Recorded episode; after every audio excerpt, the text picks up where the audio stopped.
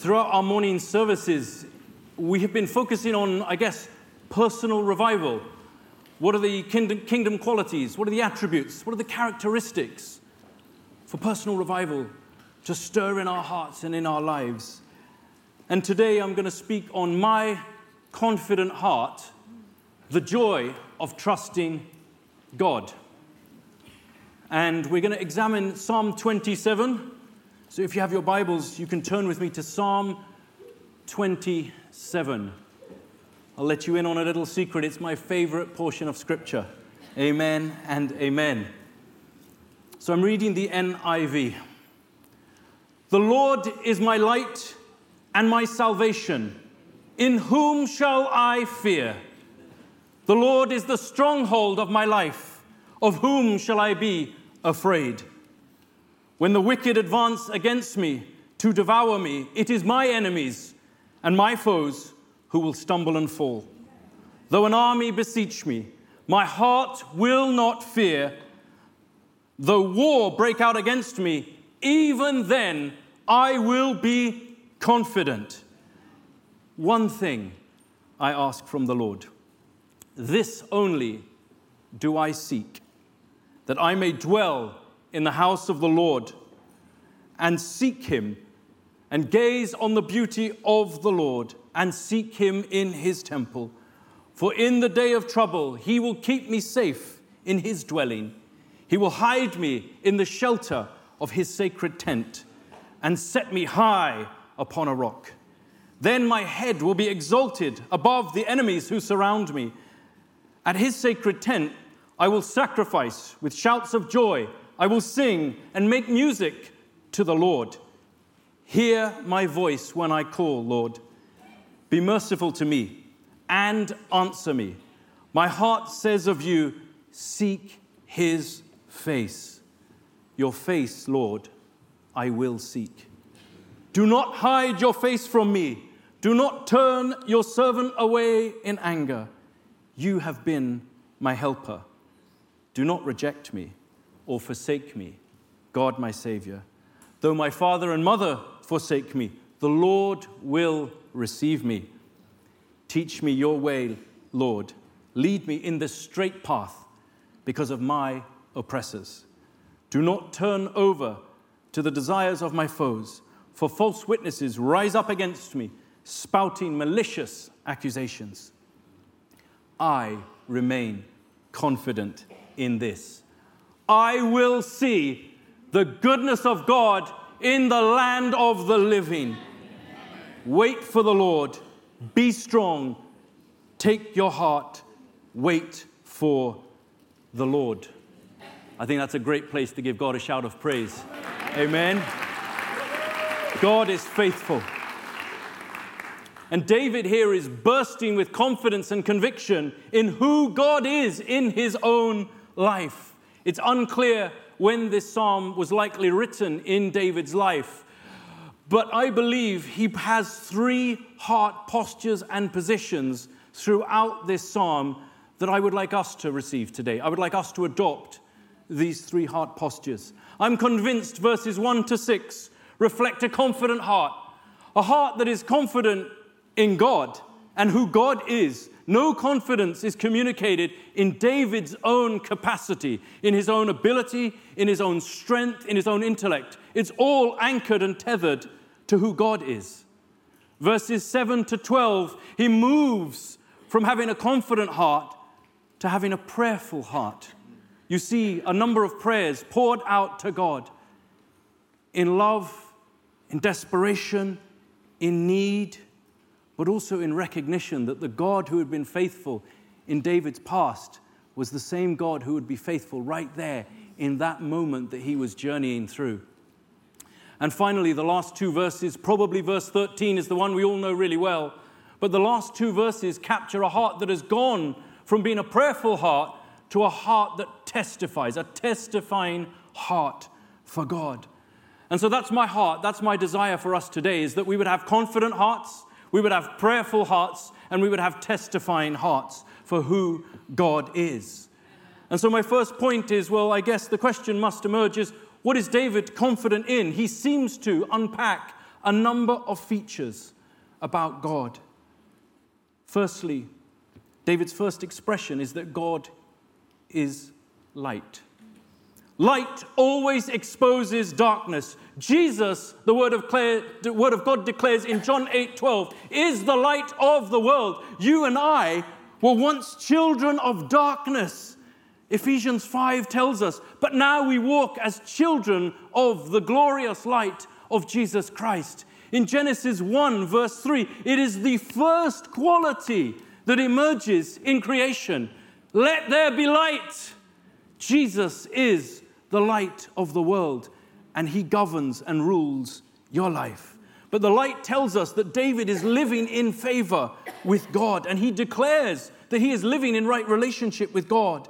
Therefore, he has nothing to fear. And I am utterly convinced today in this place the spirit of fear needs to be broken off people's lives in the name of Jesus Christ. Whether that's fear at work, fear at home, fear when you're out witnessing for Jesus, whatever it is, a spirit of intimidation, a spirit of anxiousness and care and worry about the things of this world, broken in the name of Jesus Christ. Because my Bible tells me perfect love casts out all fear. You have nothing to fear from man, you have nothing to fear from this world as you walk as a child of the light, carrying the good news of Jesus Christ, standing on your authority as a child of the Most High God. Remember, there's no arrogance, it's confidence, not in who you are, but in who God is. Who God is in your life.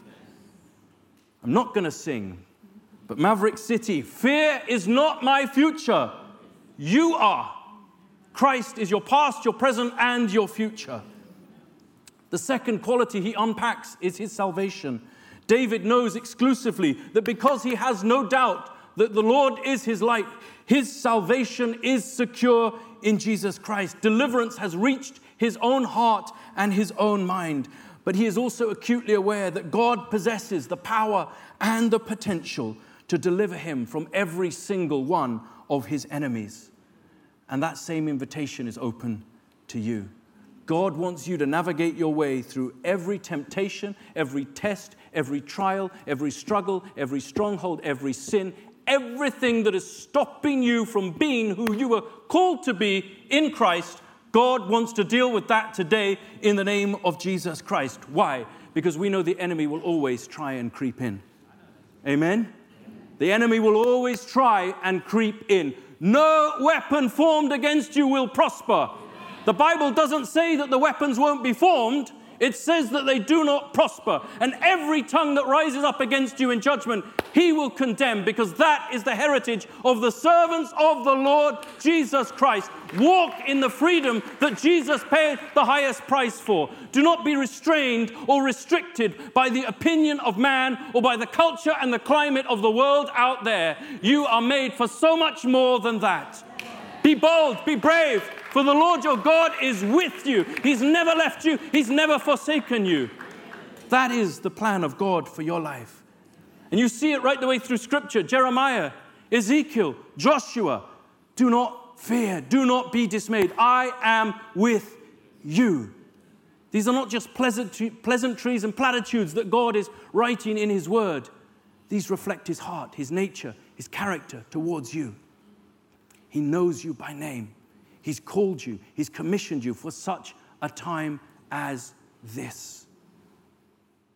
No retreating, no surrender, no recoiling from the challenges and the chaos and the crisis of this world. Step forward with bravery and boldness and a confidence of who you are in Christ, and you will see the goodness of God in the land of the living. And because because he's walking as a child of light, because he's understood the light and he understands his salvation, he can declare with confidence, The Lord is the stronghold of my life. Wow, there's no fear inside of him now. The more fear that you have, the less likelihood you will be able to see God being the stronghold of your life. You banish that fear, and you will see clearly the Lord is the stronghold of your life. So want you to take a moment right now to consider in your own life what your own life would look like free of every care, every worry, every fear, every intimidation in any environment that you abide in. Those moments at Christmas where you might have a family member that you don't get on with and you have to sit next to them at their side of the table. That colleague at work that you know doesn't like you. The people that you witness to that roll their eyes and speak badly of you as you leave. What is intimidating you today? What has taken your joy? What has stolen what God has ordained and orchestrated for you? Nothing, nothing is impossible with God because God wants you to live free. And that's not some far flung, fleeting idea or thought that I have. He wants you to live free. But I'm convinced for some of us here, we once again need to be still and know that I am God. The psalmist declares that in Psalm 46:10, but he starts that psalm by saying, "The Lord is my refuge."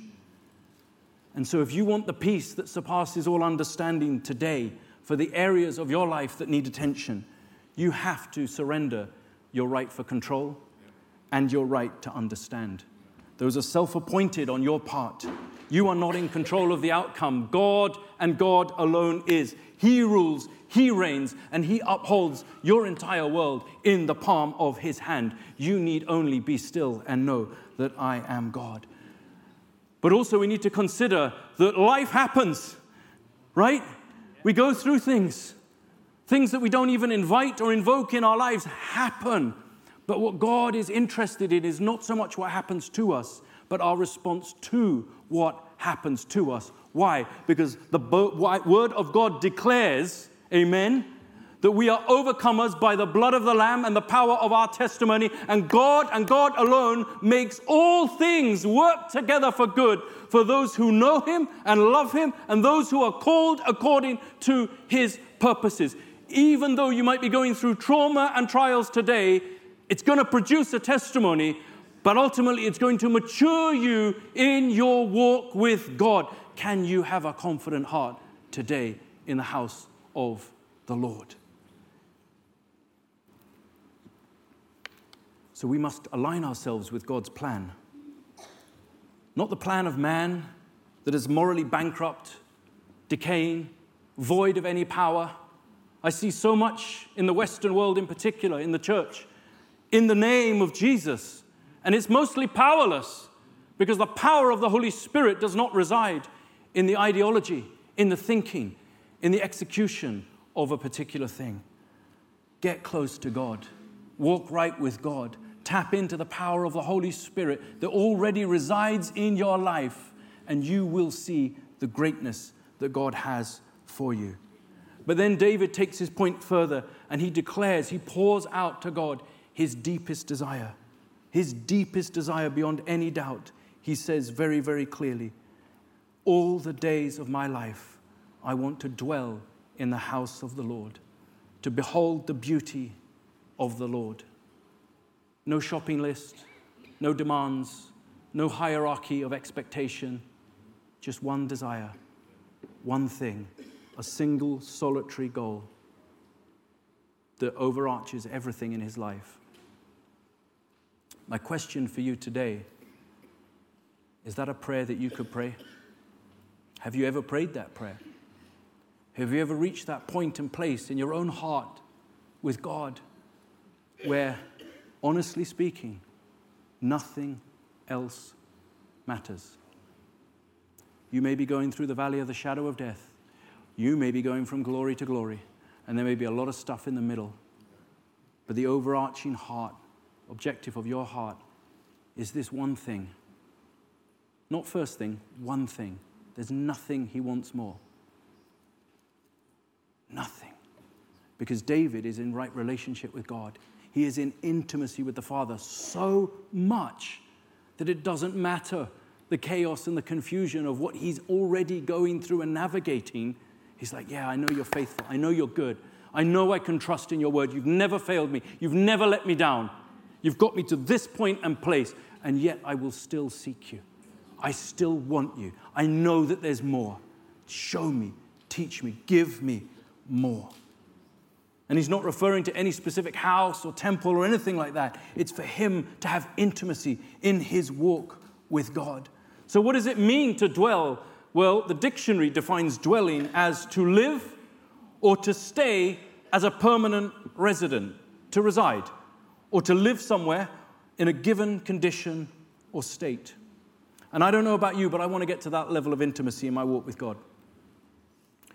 Other pursuits, as noble and as godly as I'm sure we all have, possess the capacity and the capability of leading us all astray. Ultimately, even those things are futile and will fail us. What is more important? What is more precious to each and every one of us here in this room, watching online, than having intimacy with the Father? And David wants to dwell there. He doesn't want an encounter weekend or a quick experience on a Sunday. He wants to dwell there. He wants to set up shop, build his home, his whole heart, his life, everything that pertains to his life, orientated, centered around the presence of God. Because he knows in his presence there is fullness of joy. So, my second point is moving now into a prayerful heart, verses 7 to 12. You can see at the end of verse 6, David starts to shift his effort and his enthusiasm as he transcends into verse 7. As a result of what he declares in verse 6, he begins to pray to the very God that he's just declared he desires to be with. Faith in action. His heart accurately reflects his actions. And this shift is both significant and seismic because his response is immediate. And I don't know about you, but there are moments in my life as a Christian where God calls me to something or I desire something, but my actions, there's a bit of a lag between my actions catching up with what my heart ultimately desires. Can anyone witness to that? Yeah. David's immediate, straight out with it, praying, seeking the very heart and face of the one whom he desires. No delay, no detours, no distractions, no discussions or debates, he instantly prays for greater intimacy with God. Now, David didn't have social media, he didn't have the internet, he didn't have these things that we have that can distract us and, frankly, destroy us from moving forward in our plan and purpose. But there's no denying what David desires. So, even within verses 7 to 11, there are four subsections for us to quickly look at. David wants acceptance. You see that very clearly. We live in a culture, a climate, where everyone is craving for attention and acceptance. You just need to turn on your social media feeds and you can see that. But those desires for attention and affection are camouflage, if you like, for what are deep inadequacies fear of rejection, abandonment, not being accepted or approved for who they are, that we need to play up to someone anonymous people online to receive attention and affection. Because we all want acceptance. It's a natural human need. But the opposite of acceptance is rejection. Maybe you're here today and you're feeling rejected by this God that I'm talking about. Maybe you're feeling rejected by your family or your work colleagues, your friends, because you've stood in the gap, you've stood up being a Christian in your workplace. Can I tell you right now, you are always welcome in the presence of God. He will never leave you, He will never forsake you. He is the same yesterday, today, and forevermore. If you are willing, He is able to welcome you each and every moment of your life. He will never reject you. The world may reject you, even your mother and father may forsake you, but God will never reject you. He loves you, He approves you, He accepts you, He affirms you right where you are. You are a child of God, wholly approved by the Lord. And the word of God declares in Isaiah 41:10, "So do not fear, for I am with you. Do not be dismayed. I am your God. I will strengthen you. I will help you. I will uphold you with my righteous right hand." What about Deuteronomy 31:8? The Lord himself goes before you and will be with you. He will never leave you, He will never forsake you. Do not be afraid. Do not be discouraged. And yet, in David's own life, he is aware of the power of rejection. He's never experienced it himself, but he is aware of its power. And he prays a prayer that says, God, continue to speak to me, continue to minister to me, continue to move my heart so that I can dwell in your presence. God will never abandon you. And David has discovered the reality of God's love towards him, and he's reminding him, and by extension us, of that truth. The second subpoint here is that David is never slow and he's never shy in sharing his needs with God. It's almost literally like a child talking to his father. If you're a parent in this place, you will understand what I'm talking about. When your children come to you for pocket money, for Krispy Kreme donuts, for a can of Coke, to stay out late with their friends, whatever it is, they come in hope and in expectation, and there is no pleasantries and politeness. It's, this is my need. And they know the father or the mother will meet that need. And that's what David's like straight out with his needs. No, not being slow, being clear, being comprehensive, being decisive about what he needs. And I think God values that. In a day and an age where intellect is elevated ahead of intimacy, and we think cleverness is superior to a heart right with God, I think God values being pretty blunt and brash, frankly. I wonder when you were last that way with God. Is it only in the moments of our lives where there's devastation or death, where there's turmoil and confusion? Or do we press into his presence even in more mundane moments, mediocre times that we navigate in our lives? Because David's crying out here from the deepest recesses of his heart, out of anguish, out of despair and desperation, to a God who he knows has been faithful. And he's longing and he's lingering to hear from God. He's attentive, he's alert to everything in our lives. Do you know that? God is awake in every moment of every day. He's not like us, He doesn't need to sleep, He doesn't need to slumber. He is awake and alert. You can speak to God. You have connection with God at any moment of every single day of your life. And I want to encourage you be bold and brave in asking God your need.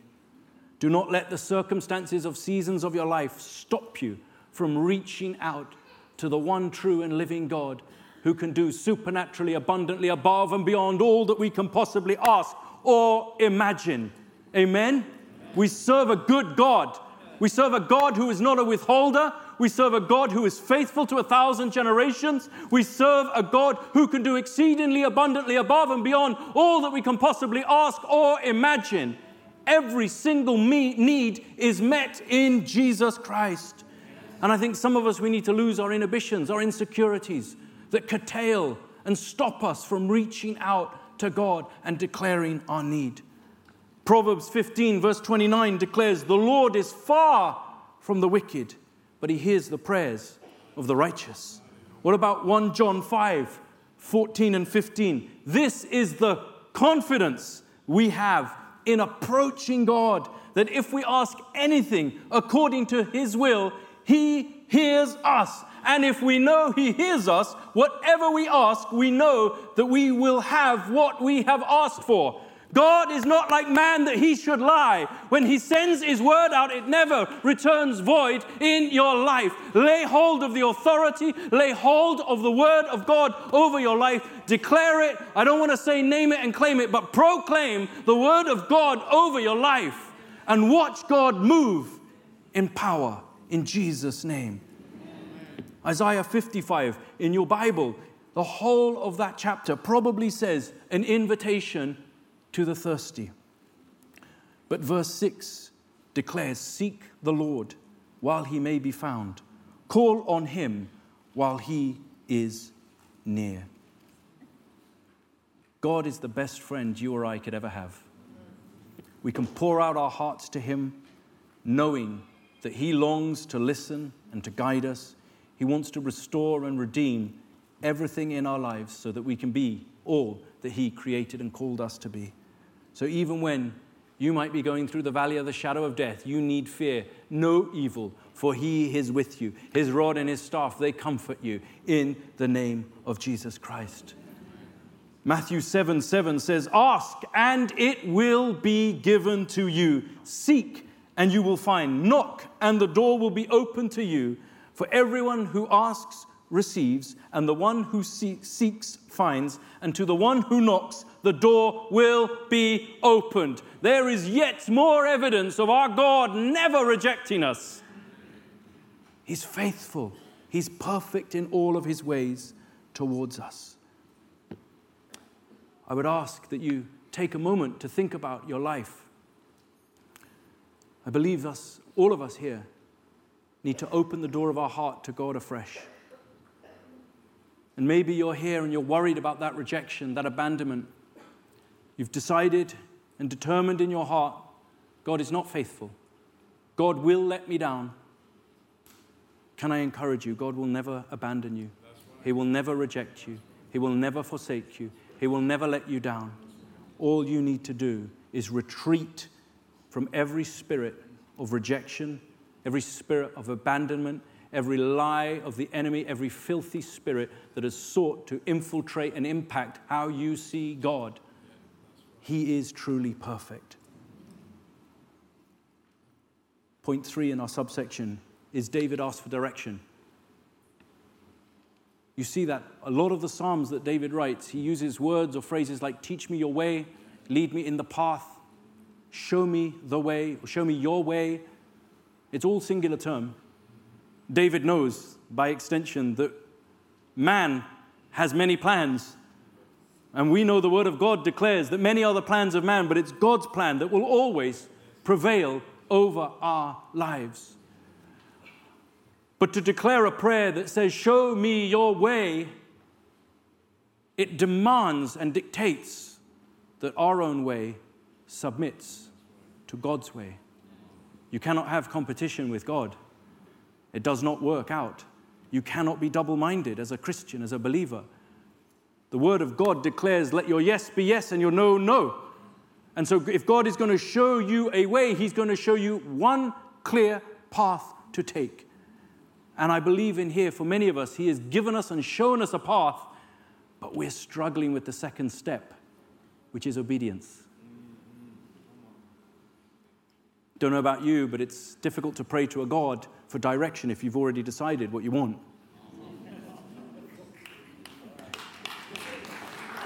We've all been there. I'm just saying what's in your mind. But in terms of that direction, no matter how spiritually mature you are today, we're all vulnerable to losing our way on occasions. We drift. We don't read our Bible every single day. We have indifference in different aspects of our Christian walk. We're tempted to lean on our own understanding. We trust in our own intellect and information. But actually, don't trade your intimacy with God for information and intelligence and intellect that the world offers. There is nothing more powerful than this book and the presence of God in your life. Google, Google, huh? Google is like a candle to the sun in comparison to this. Yeah? Let's have perspective in our direction with God. Because the reality is, without God, every single one of us here would be utterly lost no matter how bright you are, how ambitious, how entrepreneurial, we would all be lost. Do not think you are the exception, that you could make it, that you could get by without God. Psalm 62, 5 and 8 tells us, Yes, my soul, find rest in God. My hope comes from Him. Truly, He is my rock and my salvation. He is my fortress I will not be shaken. My salvation and my honor depend on God. He is my mighty rock, my refuge. Trust in Him at all times, you people. Pour out your hearts to Him, for God is our refuge. Do you know the moment you ask God for direction, a spirit of meekness and humility is required to hear definitively what he wants to say. Because we are his children, and he is our father. And if you're a parent in here and you've ever told your children, clean your room, they don't hear that. Dinner's ready, they make their way downstairs. And we can be like that as Christians, can't we? Selective hearing. We decide what we think God wants to give us, and we abandon the rest. It's not what we're called to do. Pour out your heart to God. Your obedience will follow. Show me the path. Lead me in the way. David knows, even in his level of intimacy with God, that he is susceptible to wandering. How much more are we? And I want to suggest to you that there's probably a direct correlation and connection between your level of intimacy with God and your level of obedience to God. And David finishes that portion of scripture there with a, he slips it in. It's almost like an addendum. It's not really, but he slips in a really quick prayer at the end of that portion, 7 to 12. A prayer of divine protection. He's wise, he's seasoned, he's, right, he's walking rightly with God. And I think in the climate that we live in today as Christians, where the truth is relative, subjective, ever changing, I think we need to pray divine, divine prayers of protection for our own lives. Amen? We have the privilege, the joy of being able to gather together as brothers and sisters in the body of Christ. There are people in other nations of the world that would do anything just to be the way we are today. And so we need to pray divine protection over our lives, over the ministry, over the church of Jesus Christ, over the word of God, over our children. And then our third and final point is David now transitions out of a prayerful heart to a heart that testifies. Amen? In spite of everything that David has gone through, he's retained his confidence in God. Verse 13 I remain confident. He's saying, in spite of everything I've gone through, as a result of everything that I've been tested, the magnifying glass of my life from God over my life, I've been found faithful. Why? God has been faithful to me. I remain confident of this. I will see the goodness of God in the land of the living. What a prayer, what a declaration.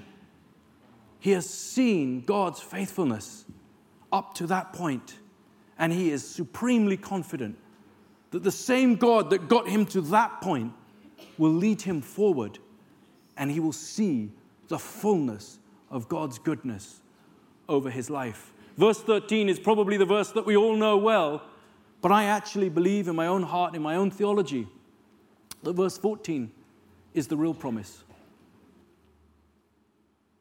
Wait let your heart take courage or be strong, depending on your translation. Yes, wait on the Lord. It's not something we do well as Christians, do we? Just waiting. No agenda. Just waiting to see the goodness of God. Being prepared to wait on God. It is not a, a passive I'll sit down in the corner, fold my arms, check the football scores, and wait on God to turn up and do what He is meant to do or what I've instructed Him to do. It is an intentional, active, participatory engagement with the God who rules and reigns. It says, I want to build intimacy. I want to get closer to you. And I'm not sitting around waiting for my breakthrough. I'm going to praise God. I'm going to pray. I'm going to seek your face while I get my breakthrough. It's intentional, it's proactive, it's not reactive. He is certain that he will enjoy and experience the goodness of God in the land of the living. Is that not praiseworthy? He has almost supernatural confidence that the same God who has continually and consistently been with him, answered every prayer, got him out of every trouble and trial, is the same God who will show his goodness to him. Not because David has necessarily done anything to deserve it, but simply because he's a child of God and he's walking rightly with that one true and living God. If God is going to bless you, God is going to bless you. Amen? Amen? We have very little say about when or how God does that. He's placing his hope in a God that has already demonstrated his dedication and devotion to him. He's placed his trust where his trust has ultimately been earned. He's been a joyful recipient of all of God's goodness, and he knows that God will remain faithful to him. He's secure, he's steadfast in that truth. Psalm 66, the last two verses, 19 and 20, declare as follows God has surely listened and has heard my prayer. Praise be to God who has not rejected my prayer or withheld his love from me. God sees every tear. God knows every test, every trauma, and every trial of your life. And I am convinced if you can have a confident heart in who God is, and your heart is prepared to be prayerful, to pray to the one true and living God, you will then have a testifying heart. And you too will be able to stand up and say, Surely I remain confident of this. I will see the goodness of God in the land of the living. And so, as I draw our time to a close this afternoon, I want to take us back to the start of that psalm. Is God truly the light of your life? Is your salvation secure in Christ? If so, you have nothing and no one to fear. Does your heart, does your life, do the decisions that you take, does your mind all accurately reflect David's one thing I desire? Do not let the presence of God be something that you enjoy and experience on a Sunday or in your cell group. You've got to let His presence fill and flood every single part of your life, walking with dedication and determination with Him. A moment of vulnerability.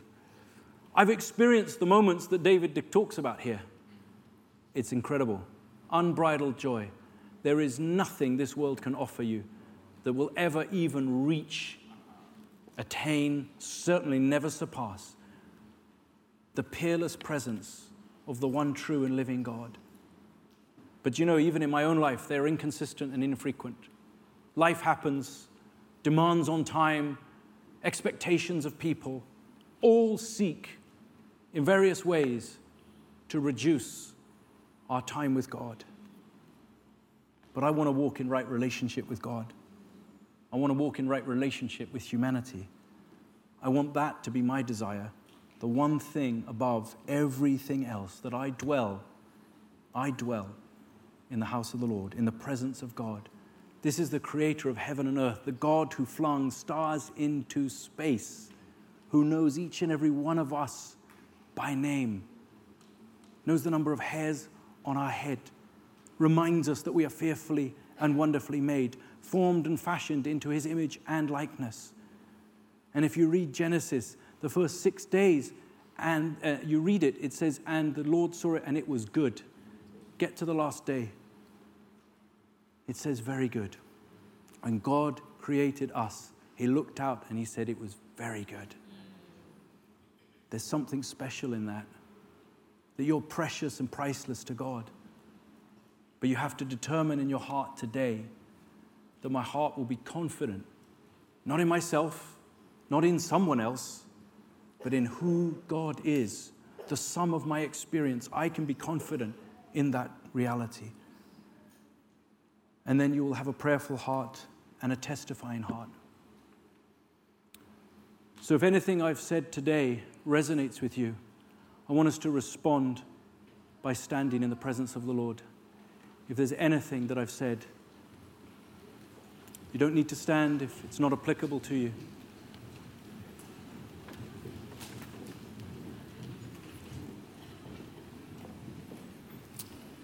And maybe right where you are, just before the worship team, just before the worship team come up. you could take a moment to bow your head and ask yourself some questions. What is my heart confident in? Is it everything that you've attained and achieved professionally? Truly, is your confidence in God? Is your prayer life really strong and robust? At the delta points of your Christian walk, when everything is glorious and victorious, you can pray any prayer. Or in the moments of deep sadness and sorrow, but a lot of our life is lived in the middle, and God is there too. And I believe for some of us here, we truly need to give God our heart afresh. We need to let go of the things that have stolen our joy because it's a privilege and an honor to know Jesus. And it's an absolute joy to trust in Him. We walk by faith, not by sight.